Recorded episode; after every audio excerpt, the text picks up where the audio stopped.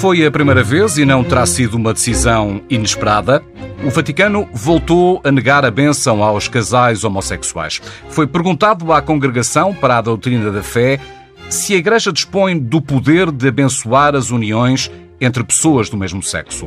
E a resposta, conhecida há cerca de duas semanas e aprovada pelo Papa, foi: não é lícito conceder uma bênção a relações que impliquem uma prática sexual fora do matrimónio, ou seja, fora da união entre um homem e uma mulher. Uma posição, como disse, esperada, mas que mereceu muitas críticas, desde logo no interior da Igreja Católica.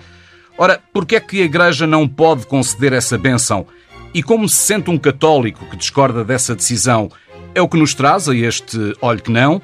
São meus convidados Rui Aleixo, católico, é artista plástico e músico, e Jorge Cunha, professor de Teologia, é diretor adjunto da Faculdade de Teologia da Universidade Católica do Porto. Muito boa tarde a ambos. É um gosto recebê-los no Olhe que Não. Pedia-lhe, cônego uh, Jorge Cunha, para lançar a conversa, perguntando-lhe porque é que a Igreja Católica não pode abençoar uma união homossexual entre dois crentes. O que é que na doutrina o impede? Bom, eu sou o Rui, o Pedro e todos os nossos ouvintes. E, hum, isso é uma questão com uma longa, longuíssima história. Uh, e por isso não é fácil. Uh, Tentando traduzi-la uh, em palavras simples para quem nos acompanha possa perceber em rigor o que é que está aqui em causa. Está em causa uma das condenações mais formais que a Bíblia sempre teve à, flor, à superfície da sua escrita. Portanto, desde o Antigo Testamento ao Novo Testamento há uma digamos, há um, um afeto bastante claro, bastante explícito contra a homossexualidade. E, portanto, a norma que foi expressa agora, mais uma vez, ou melhor, essa pergunta não devia ter sido feita, essa resposta não devia ter sido dada, é o meu ponto de vista, não é? Porque aquilo é uma. É, é, aquele instituto de pergunta e resposta à congregação da doutrina da fé é uma coisa baseada que normalmente acontece em relação a questões menores, a, a questões litúrgicas, a pequenos eh, pormenores da vida da igreja. E, portanto, este aqui ao terem perguntado, talvez tenham querido também lançar uma cilada, e ao responder, também caíram na cilada. E, portanto, é uma matéria que, não, que é de grande relevância e que não pode estar contida apenas numa resposta daquelas que só diz a palavra negativo. Negativo. Ehm, e, portanto, está dada a resposta. O pobre do Papa teve de concordar com ela, é a minha opinião, porque certamente ele, no espírito da coisa, também acha que essa matéria não se resolve com uma pergunta, com, com um negativo ou afirmativo, porque é uma questão muito mais complexa. A vida da Igreja não é feita apenas de uma norma à superfície da realidade, como é essa do não. Uh, nem, né, porque a vida da Igreja é feita já posso começar a tentar inovar, portanto, dizendo a vida da igreja é feita daquilo que as pessoas vivem na sua interioridade, é, vida, é, é feita daquilo que as pessoas vivem diante de Deus. E por isso não se esgota nessa norma. Portanto, a norma moral ou a norma jurídica são apenas são coisas muito importantes para defender os direitos de todos, mas não são tudo o que há na nossa vida. Portanto, as pessoas podem viver coisas que são mais autênticas e mais verdadeiras que, e que se situam aquém dessa norma, uhum. que é o ponto de chegada e não o ponto de partida da coisa. Deixa-me perguntar ao Rui Aleixo se para ele a doutrina da Igreja Católica pode justificar tudo.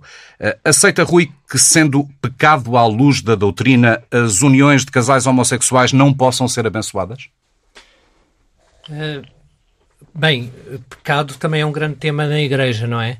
Uh, pecado é um ato de desamor uh, no fundo, poderia resumir assim, apesar de não ser teólogo. Uhum. Uh, a partir do momento em que uma relação entre duas pessoas uh, tende a ir na direção do amor, do, do respeito mútuo, da construção, eu tenho, tenho dificuldade e não, não consigo ver isso como um pecado.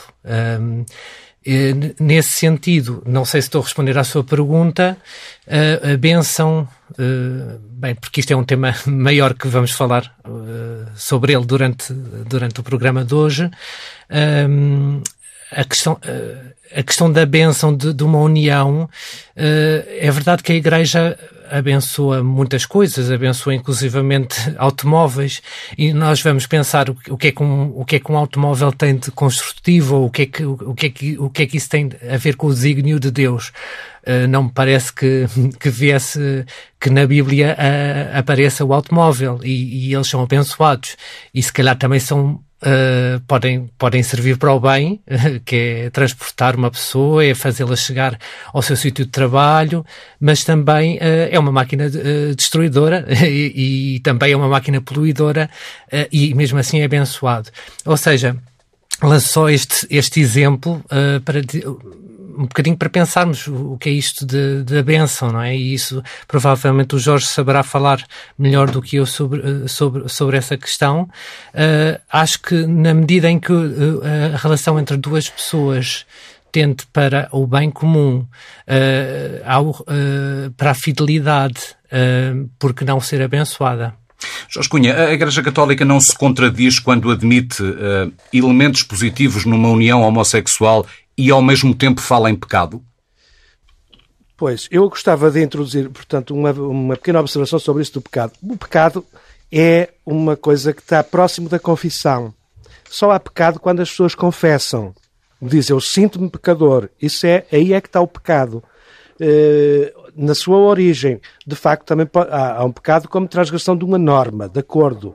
Uh, mas isso não é a parte mais importante. Torna a dizer a mesma coisa. A parte mais importante é aquilo que as pessoas vivem. E se uma pessoa. Eu vou dizer uma coisa que, que, que espero depois poder explicar melhor. Se as pessoas, como diz o Rui, vivem uma relação autêntica, vivem uma relação benevolente, vivem uma relação pacífica, vivem uma relação que é o sítio onde se sentem eh, divinamente humanos, nesse caso, eh, eu não sei, se quiserem confessar é com, é com essas pessoas, não é?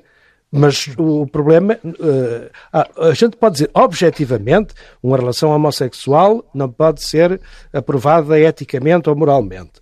Mas outra coisa é dizer, mas há quem confesse, há quem se sinta dentro de relações. Eu, eu acho que isso é possível. Portanto, pode haver pessoas homossexuais que vivam relações que são pecaminosas. Quando elas forem violentas, quando forem. Também as relações heterossexuais. É, é exatamente a mesma coisa, exatamente a mesma coisa.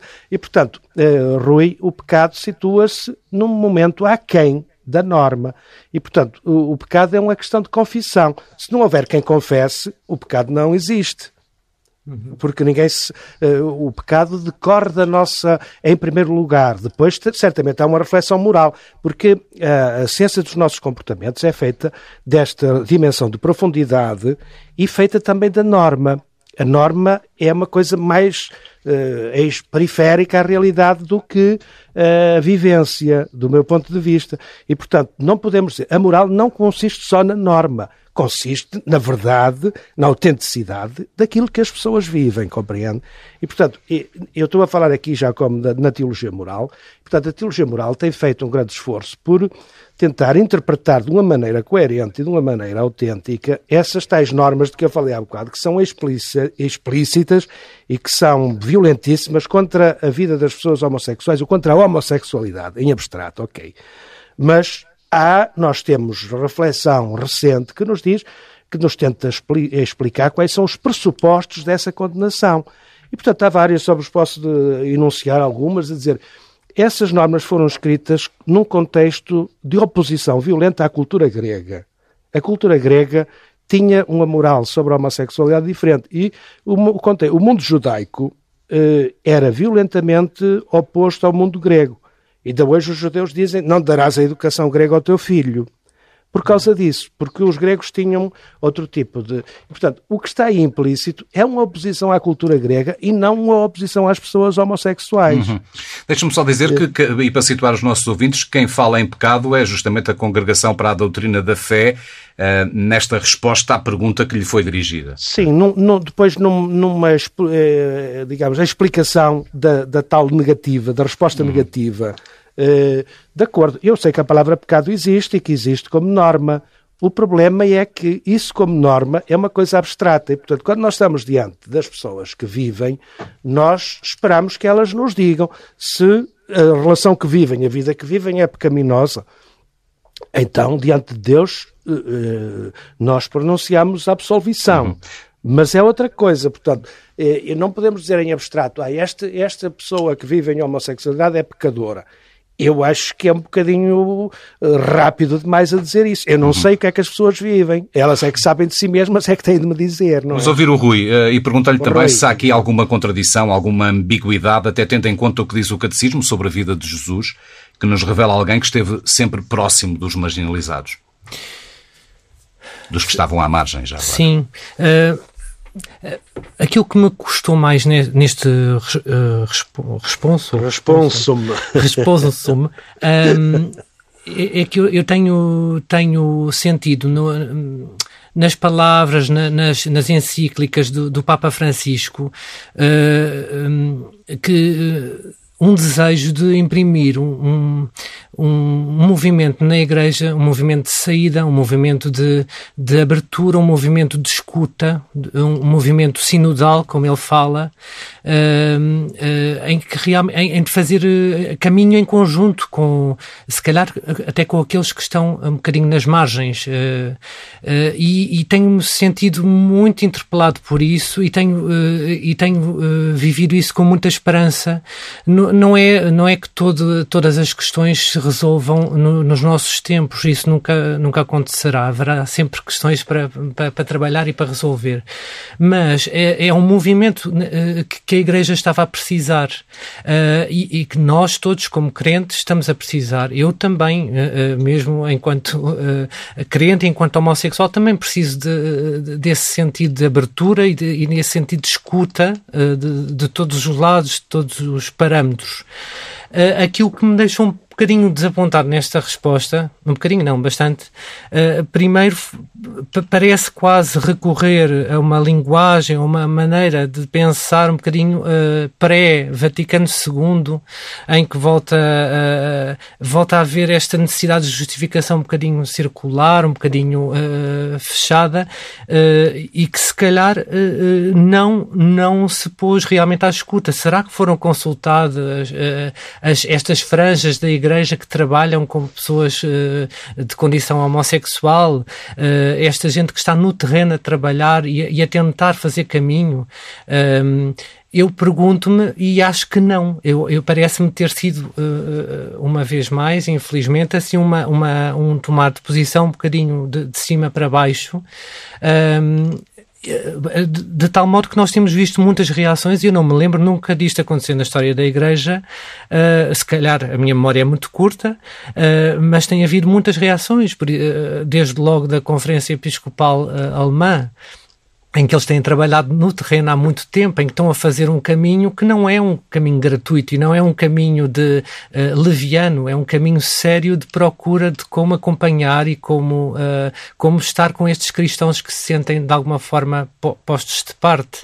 Uh, ou, ou, por exemplo, o, o, o, o arcebispo, o cardeal arcebispo de Viena, não é? Que diz que a, a bênção não é um prémio por bom comportamento, mas é um pedido de de presença e proteção e que depois ele dá um exemplo muito bonito que ele próprio nunca sai de casa da sua mãe sem, uh, sem receber a benção uhum. da sua mãe, da sua mãe. Uh, e que é muito bonito como imagem e, que, e qual seria a mãe que se negaria a, a, dar a benção ao seu filho, independentemente de ele ser bem comportado ou mal comportado, não é?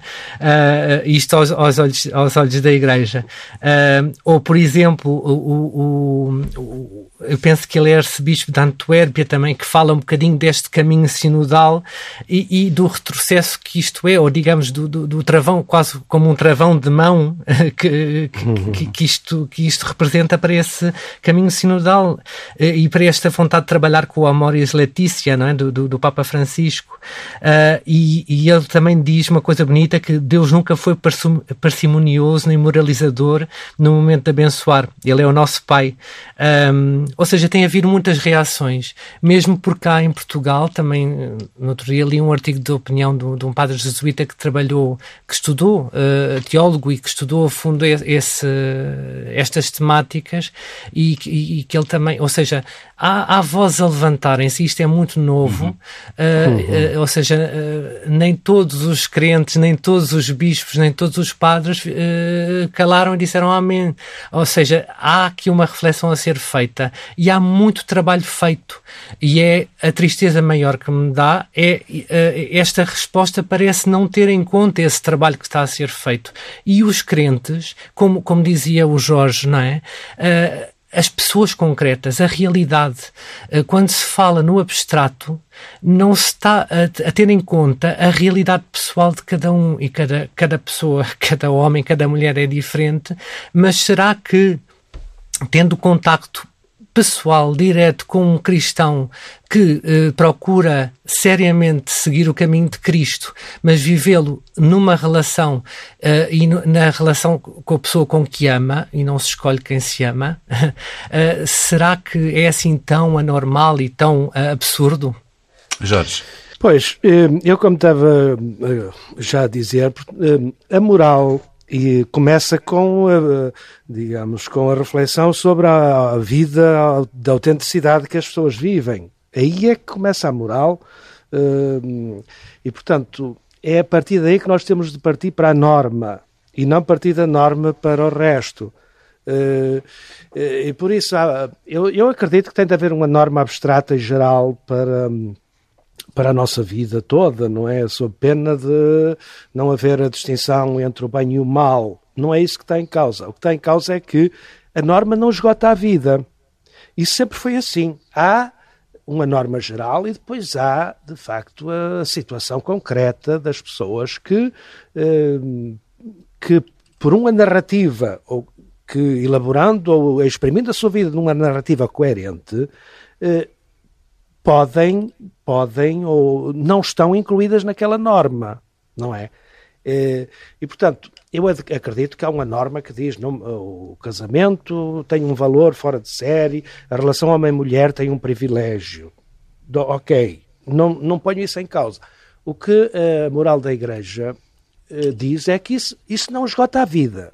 Portanto, há pessoas que se confessam, com toda a sua autenticidade, viverem noutra condição, viverem de outro modo, que, do meu ponto de vista, e aí já falo a nível pessoal, pode ser uma relação autêntica e uma relação de caridade. E, portanto, se é uma relação de caridade, ela é uma relação que vem de Deus. E se vem de Deus, nós eh, dizemos, ou, ou, nós damos a bênção, quer dizer, eh, nós eh, como é que se diz, validamos, digamos, essa forma de vida das pessoas. Uhum. E essa validação não contradiz a, a, regra geral. Essa validação, diz a regra geral, não chega para toda a riqueza que há na vida do mundo. Isso é o que quer dizer. E, portanto, eu torno a lamentar que se tenha feito essa pergunta e que tenham uhum. entendido que essa resposta engloba toda a vida da Igreja. Mas com esta resposta, Jorge, a Igreja não, não lhe parece que não se aproximou, como será o seu dever, de quem, sendo cristão ou cristã, se sente discriminado por esta acordo, razão em concreto? dizer ao princípio que acho que nem devia ter sido feita a pergunta, nem devia ser dada, ter sido dada a resposta, não é? Porque ela veio complicar uma série de coisas que estavam em bom andamento. Uh, veio complicar tudo, veio-nos e veio exprimir, de facto, uma face da Igreja que tenho dúvidas se é a do próprio Papa Francisco. Uh, aquilo que diz, o Papa Francisco aprovou certamente o Papa Francisco, coitado, confrontado com isso, vamos publicar a resposta que nos, da pergunta que nos fizeram. Ele, como chefe geral daquilo tudo, não podia dizer que não. Mas certamente ele disse isso com, com, olha, com a dor do pastor que vê que o funcionamento da sua igreja tem, tem uh, modos e, e, atos que são, olha, que são muito variados e que às vezes são contraditórios mesmo hum. com a com a própria vida profunda da Igreja. Uhum. Sente, Rui Aleixo, que a Igreja Católica tem, um, antes de tudo, um tabu em relação à sexualidade em geral e à homossexualidade em particular, e um tabu que não consegue ultrapassar? Por muito que tenhamos mensagens de abertura como as que estamos a ouvir do Jorge. Um, Eu, eu, penso que a Igreja estará marcada de, por muitos séculos de pensar a moral de uma forma. Não sei se, se o Jorge estará de acordo comigo, uh, mas isto é, um, é, a minha opinião, não é? Só posso falar da minha opinião. Uhum. Uh, uma moral muito centrada. Uh, na genitália, no fundo. uh, uh, ou seja, do, uma vertente muito empobrecida e muito redutora da sexualidade. e acho que muitas vezes o discurso, este discurso mais aceso e mais, mais discriminatório contra, contra as pessoas homoafetivas tinha a ver, se calhar, com a imaginação do, do, do, do, ato sexual em si, provavelmente, eh, e de não pensar que na, que na sua relação, na relação entre estas duas pessoas, pudesse haver algo mais do que isso, algo mais do que o animal, do que, do que o, o instinto animal. Uh, e uma relação é muito mais do que isso. Acho que todos nós sabemos e todos nós desejamos ter uma relação muito mais do que isso. Uh, uma relação que, que, que, inclua também o lado afetivo, o lado espiritual, o lado lado humano até uh, e, e, há, um, e há formas muito criadoras e muito criativas de o viver, ou seja, não uh, aqui já entramos num ponto também não é que, que, é sempre salientado, que é o lado da reprodução, não é que que, que, que duas pessoas do mesmo sexo não se podem reproduzir, uh, sim, mas se calhar um casal infértil também não se pode reproduzir e há, há, e há uhum. formas férteis de viver de viver uma vida e eu conheço casais de pessoas do mesmo sexo que têm uma vida mais fecunda do que casais, digamos, heterossexuais. Um, eu, eu acho, ainda voltando ao tema, eh, eu acho que aqui a Igreja perdeu, perdeu uma oportunidade Uh, bem, se calhar de ficar calada, uh, por, uh, de, de, assumir que não tem resposta para tudo. Uh, e, e, e, que as respostas se procuram e que se calhar a resposta de hoje não é igual à resposta da manhã. O facto de ter dado uma resposta uh, é como pôr um carimbo.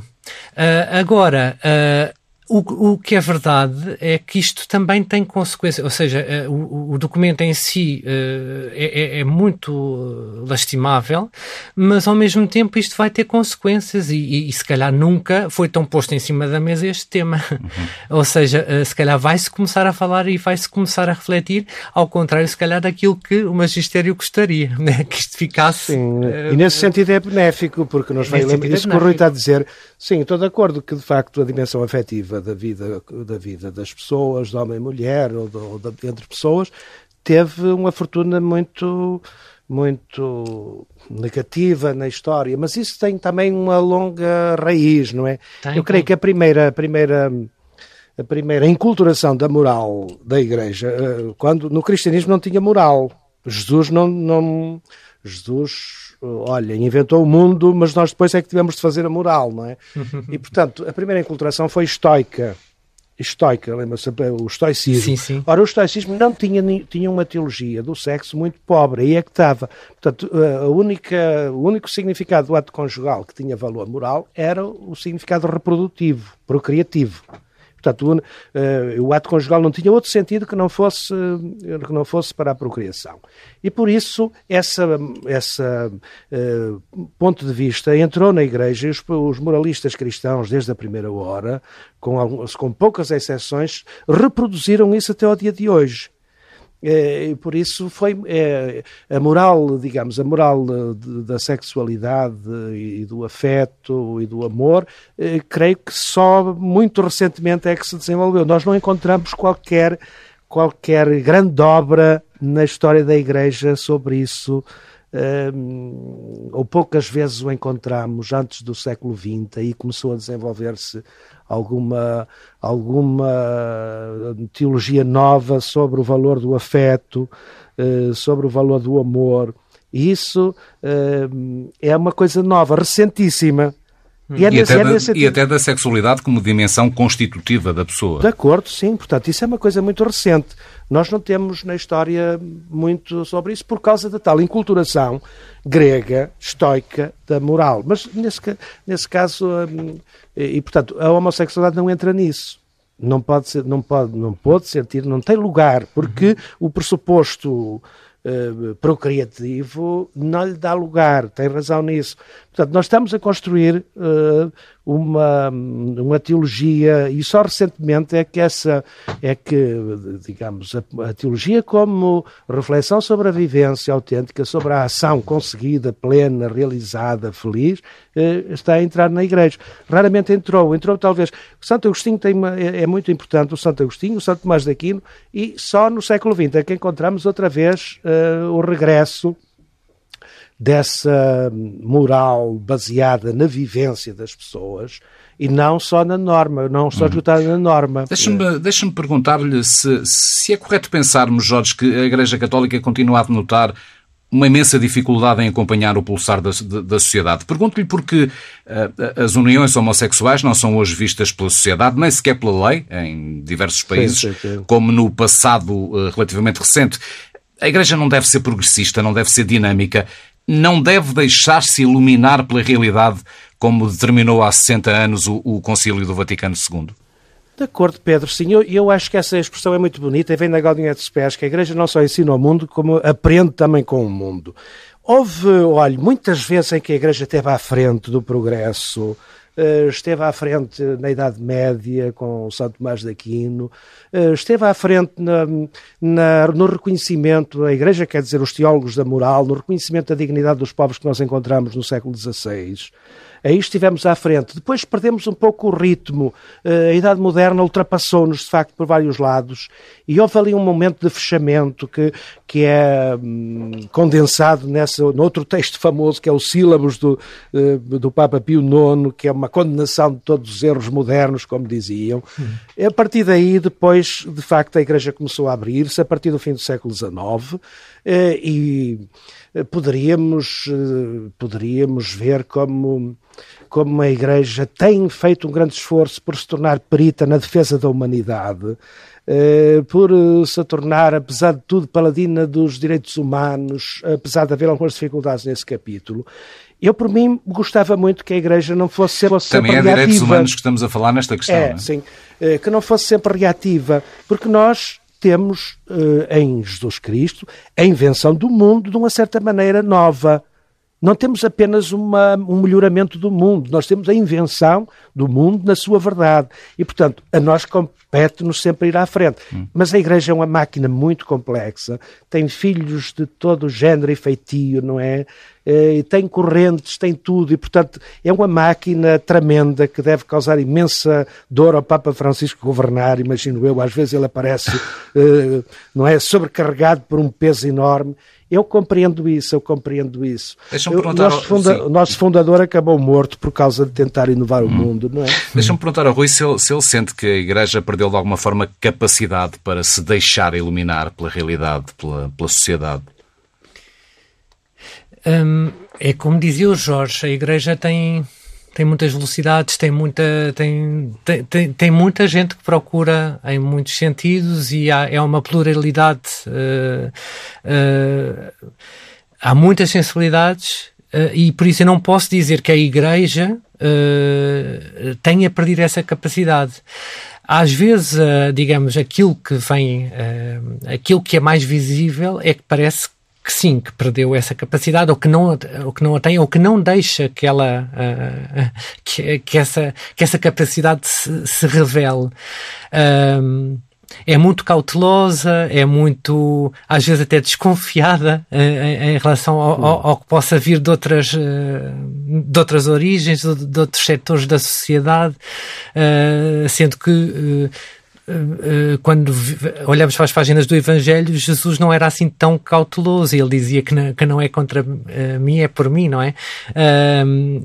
E, e, era muito mais afoito, né? até atrevido do que, um, do que se calhar o magistério, não é? Do que se calhar não, uhum. de certeza. mas pronto, ele também tinha, ele era quem era, não é? E podia fazê-lo. Um, eu ia dizer uma coisa é. qualquer, mas esquece. Mas deixa-me perguntar-lhe se esta decisão, Rui, se me permite, eh, hum. abalou de alguma forma a sua fé ou a sua crença no catolicismo é algo que está acima do que sejam as decisões doutrinais que vão sendo tomadas pelo Vaticano? Uh, a minha fé não abalou. Eu, eu tenho uma fé adulta, uh, senão já teria saído há muito tempo da igreja. Há muito, muito tempo, tal como já muita gente o fez. Uh, agora, se abalou, desapontou-me. Não é que eu não tenha já muita experiência de desapontamento com a igreja fala da fé no catolicismo. Sim, eu acima de tudo, eu, eu a minha fé é em, é em, Cristo, não é? Em Deus e em Cristo. Uh, o catolicismo, se calhar sou católico porque nasci em Portugal e porque nasci no seio de uma família católica. Uh, tive essa sorte ou esse azar. Uh, se calhar se, se, tivesse nascido na Suécia seria luterano, pronto.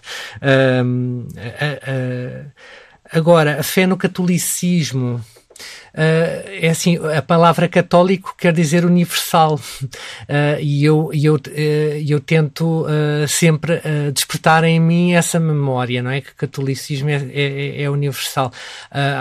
certamente, como católico e como homem com sentido crítico, há coisas que, que me agradam mais do que outras e que e não me agradou de todo esta tomada de posição, mas isso já, já partilhei também convosco. A Igreja eh, Jorge Cunha perde fiéis, abala a relação com os crentes quando assume posições como esta? É um, é um lugar de crescimento, hum, é um lugar de crescimento. A Igreja é feita disso tudo. A, a Igreja, digamos assim, a Igreja é a comunidade de abertura ao Cristo e ao seu reino. Hum, a Igreja não é que desperta a fé, a fé congrega, e, portanto, uh, o conjunto de todas as pessoas que sentem a fé no seu coração é que é a Igreja. Porque o espaço de abertura a Cristo e a Deus é, é o coração de cada ser humano. Portanto, hum, eu fico muito contente de ouvir o Rui a dizer: bom, eu não perdi a fé por causa de ter um desapontamento com a Igreja. Eu acho que isso é a posição correta de toda a gente, porque a Igreja é feita de muito mais coisas do que as suas normas, do que as suas, do que até as suas personalidades, os seus pastores e tudo isso. Portanto, Deus é maior e o quem nos vai julgar, o, o julgamento final que nós temos é um julgamento que não passa pela, portanto, pelo julgamento deste mundo. Hum e, portanto, eh, eu espero muito que sim. Eu não gosto de ver a Igreja repartida entre progressistas e reacionários. Eu gosto mais de ver a Igreja como um caminho progressivo e um caminho de, de procura de procura esperançada numa realidade sempre maior, numa, Mas é isso que observa? sempre melhor. Quer dizer, eu também tenho os meus desapontamentos, como tem o Rui, não é? Todos temos um pouco, e, e, eu, eu sou causador de desapontamentos também. Eu tenho alguma responsabilidade na Igreja, como professor de Teologia Moral, como, como sacerdote, como. Eh, talvez eu tenha ocasionado alguma vez a fuga das pessoas, isso para mim seria um pesadelo, não é? Uh, ok? Isso é, é, é, é a contingência. Eu espero é sempre que de facto, a parte histórica, visível, estrutural, normativa da Igreja nunca seja um empecilho para as pessoas uh, crescerem na sua fé, consolidarem a sua fé. Isso é que é o mais importante, hum. não é? Isso é que é pastoral, no fundo, não é? Há pouco uh, o, o, Rui passava por, uh, por, essa observação. este é um tema que também divide a Igreja Católica. Há países como os Estados Unidos, a Alemanha, por exemplo, onde muitos sacerdotes abençoam uh, uniões homossexuais. Como é que se justifica, Jorge Cunha, práticas diferentes dentro da mesma igreja? Olha, por causa da variedade que nós temos, não é? No fundo, no fundo, uh, sempre foi assim e sempre há de ser assim, porque o, o, pastor, o sacerdote, tem também a sua apreensão originária da realidade. Ele tem a obrigação de estar incluído na comunhão da igreja e na, e na obediência ao seu bispo e tudo isso, eu sei. Mas ele pode, em certas circunstâncias, dizer: Eu estou a ser infiel à minha missão se eu não fizer isto aqui. E, portanto, eh, acredito que muitos colegas meus possam, uma vez eh, que lhe seja pedido isso, eh, fazer, abençoar ou rezar com as pessoas. ninguém absolutamente está proibido de rezar. E por isso o, o rezar e, e o, validar a oração, seria essa coisa da bênção, é um dever do sacerdote que, a quem as pessoas recorrem. Ele não pode afastar aquilo que está ligado. Ele tem de confirmar aquilo que está ligado. Isso é o mais importante, não é? E, portanto, quando ele, ele estaria a ser infiel se ele visse que as pessoas vinham com devoção a recorrer à, à validação do sacerdote e ele as uh, desapontava e as afastava do caminho. Isso é que seria um uhum. escândalo. uh, esse escândalo é, é punido com a pedra de moinho no Evangelho. Portanto, um pastor ou, um, ou alguém que escandaliza um fiel, um crente, é atado com a pedra de moinho e lançado ao mar. Uh, isso é uma coisa terrível um, para o juízo, o sobre o pastor, não é? Portanto, eu compreendo perfeitamente que meus colegas e, sobretudo, viram na semana, além dos, dos que já foram falados aqui, houve um, um pronunciamento de cerca de 300 teólogos na Alemanha e nos países da língua alemã, principalmente, que vieram repudiar esse responsum da Congregação para a Doutrina da Fé. Creio que até corre um abaixo assinado na Alemanha é, é esse, apelando é aos padres para ignorarem a decisão, a decisão de Roma. Deixe-me perguntar ao Rui eh, se ele pensa que a hierarquia da Igreja Católica Portuguesa, em comparação com as lideranças de outros países, é especialmente fechada, especialmente dogmática em relação a este tema. Uh, a nossa hierarquia funciona muito como bloco. Uh, há outros países em que, em que os bispos têm mais autonomia ou, ou falam mais uh, uh, as suas opiniões pessoais, digamos. Aqui em, em, Portugal, aquilo que eu sinto sempre é que a decisão ou a opinião vem sempre uh, como resultado de, de, alguma reunião que tenham tido e, e, e, e houve uma voz, não é? a Igreja em Portugal, eu sinto-a, a Igreja, estou a falar da hierarquia, não estou a falar de Igreja nós uhum. todos crentes uh, é bastante conservadora. Eu sinto-a bastante conservadora nestes temas. Mas devo dizer também que cá em Portugal, ou seja, uh, é muito mais invisível e tem de ser muito mais invisível, também há grupos uh, que são acompanhados por padres, grupos de homossexuais cristãos que são acompanhados por padres. E eu cá em Portugal já assisti a uma benção de, de um casal, de, duas pessoas do mesmo sexo, por três padres. ou uhum. seja, uh, mas, mas... Mas provavelmente em segredo?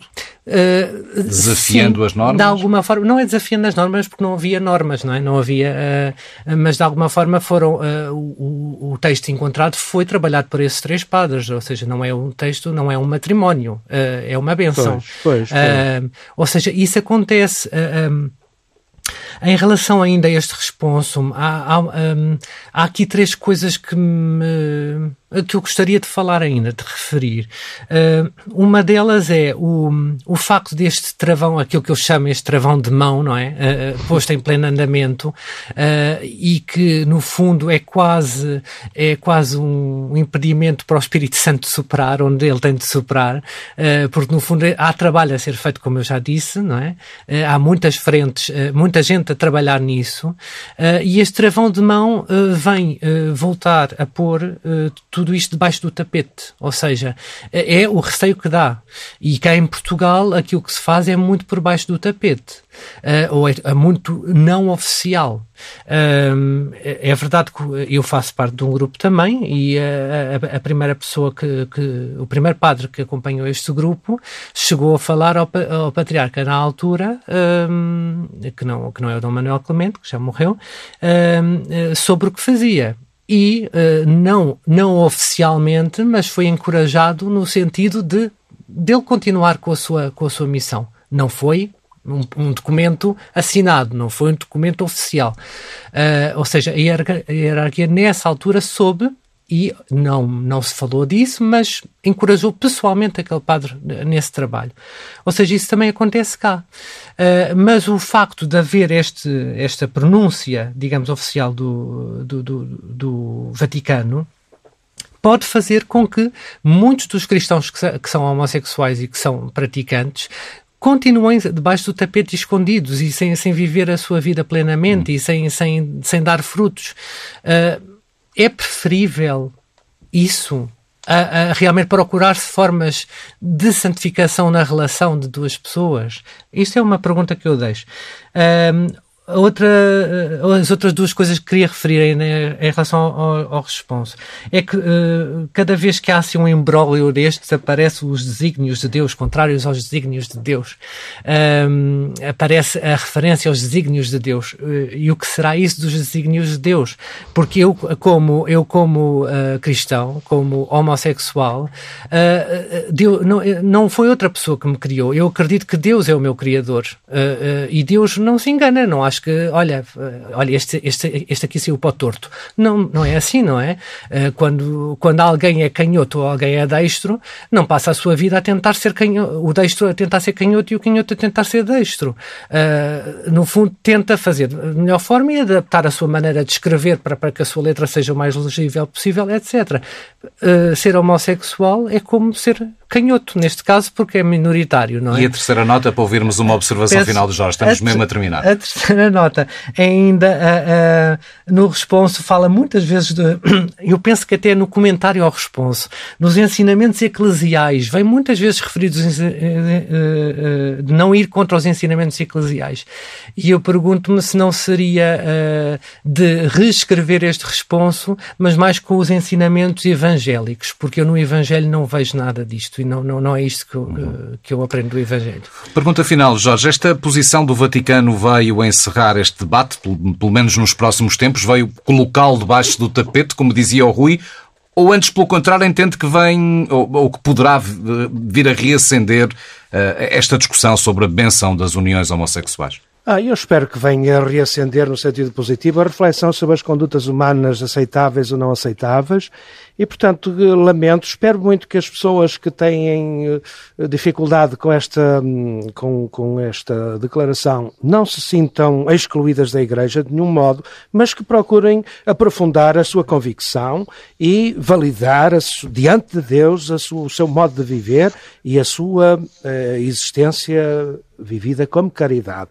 Este documento não é um documento de, alta, de, de, alto relevo no magistério da Igreja, não é uma encíclica, nem é uma declaração infalível do Papa, é apenas um documento corrente da Congregação para a, para a Doutrina da Fé. E, portanto, e até especialmente tem... curto, não é? São pouco mais de duas curto, páginas. A gente pode ser bom católico discordando de um documento como este. Não pode ser bom católico discordando de uma coisa de alta, de alta colocação no magistério, como é uma encíclica, como é o catecismo, como é...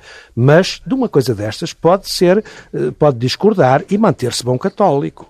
Eh, portanto, eu espero que seja uma ocasião da gente pensar a moral com melhores uh, modos, com melhores métodos, com melhores princípios, de maneira a ser mais, uh, mais a expressão da caridade, que essa é que é a coisa que vem de Deus, e a vida que vem de Deus, e que nos possa uh, instruir e levar e desafiar no sentido de criarmos uma, uma moral que abra caminhos de vida bem vivida às pessoas e não fechamento de portas que não devem ser fechadas de nenhum modo, porque Deus é que está do outro lado dessas portas.